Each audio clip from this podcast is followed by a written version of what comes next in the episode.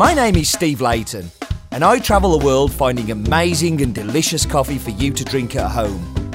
Some make coffee difficult to understand and complicated, but here it's my job to make it easy and fun and tell you what's in my mug. Hello, everybody, and welcome to In My Mug, episode 431, I think. Pleasure to see you as always. Um, but before we do anything, we should go to the news. Uh, this week, no, three weeks ago, we released a video on the honeying process. Uh, lots of you have asked us for that. Um, link on the screen um, to the blog post about it, and you can uh, see all about it. We're also doing the El Putero pack, which is a pack of different honeys so you can taste them. Um, they won't be in my mug because they're very small lots um, and uh, they are lots of fun. Um, so that link is in the blog post that's on the screen now. Um, and that's the news. So let's go straight into this week's coffee.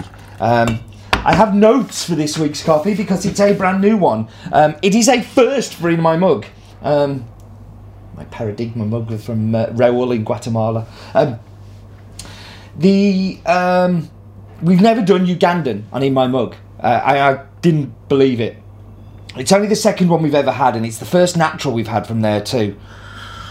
Mm. Why have I got beans on the end, by the way? I asked Chris, and he said it's for no apparent reason. So Chris has made these for me. Um, but I'm going to do a little bit of reading here.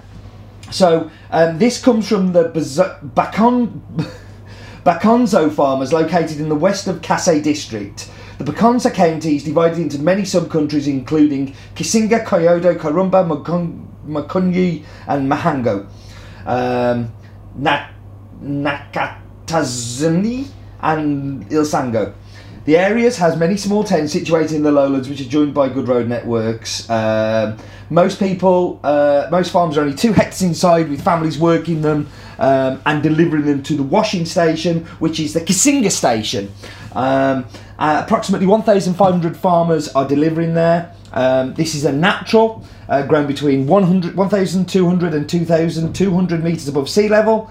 Uh, and the varietals are SL18 and SL28, um, which uh, very Kenyan-esque, I guess. Um, it's really interesting that we cooked a heap of these. Uh, this was the only one that jumped out at us, uh, and I'm, I can. It kind of comes flooding back when I taste it. Very blueberry, a little bit of blackcurrant. Um, it's very zingy, um, while having a, a, natural funk to it. It's incredibly clean. Uh, the finish is very kind of like milk dark chocolate mix. Um, absolutely beautiful. Really, really cool. Mm. We should go to this week's fact file.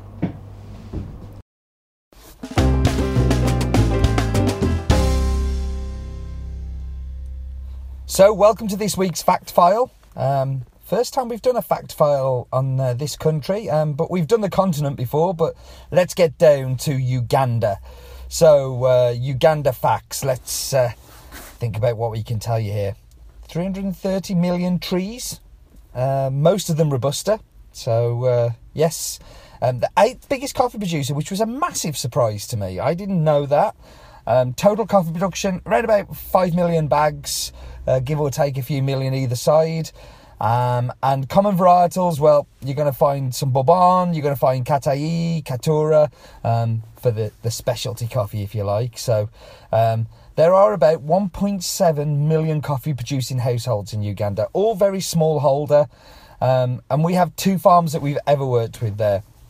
So this is a brand new territory for us, really, but somewhere we're going to do more. So this week's coffee is the Rwenzori Natural SL18 and 28 natural process. District is Kasese. Um, altitude wide and varying. So that was the fact file. Interesting to do a fact file on, uh, on, on a country that I've not done before. I, I, didn't know so much about Uganda, so it's kind of uh, good to refresh my knowledge. Um, it's somewhere that um, I, am more and more interested in doing work, and uh, I, am actually working with a um, company that owns uh, a, a mill out there uh, to try and help them promote their coffee, uh, just as, as, a, as a, a fun thing to do. Um, but this this has come through one of our import partners who's been working there uh, for quite a while. Um, to find out more about the district and the area, why don't we go and look at the map bit?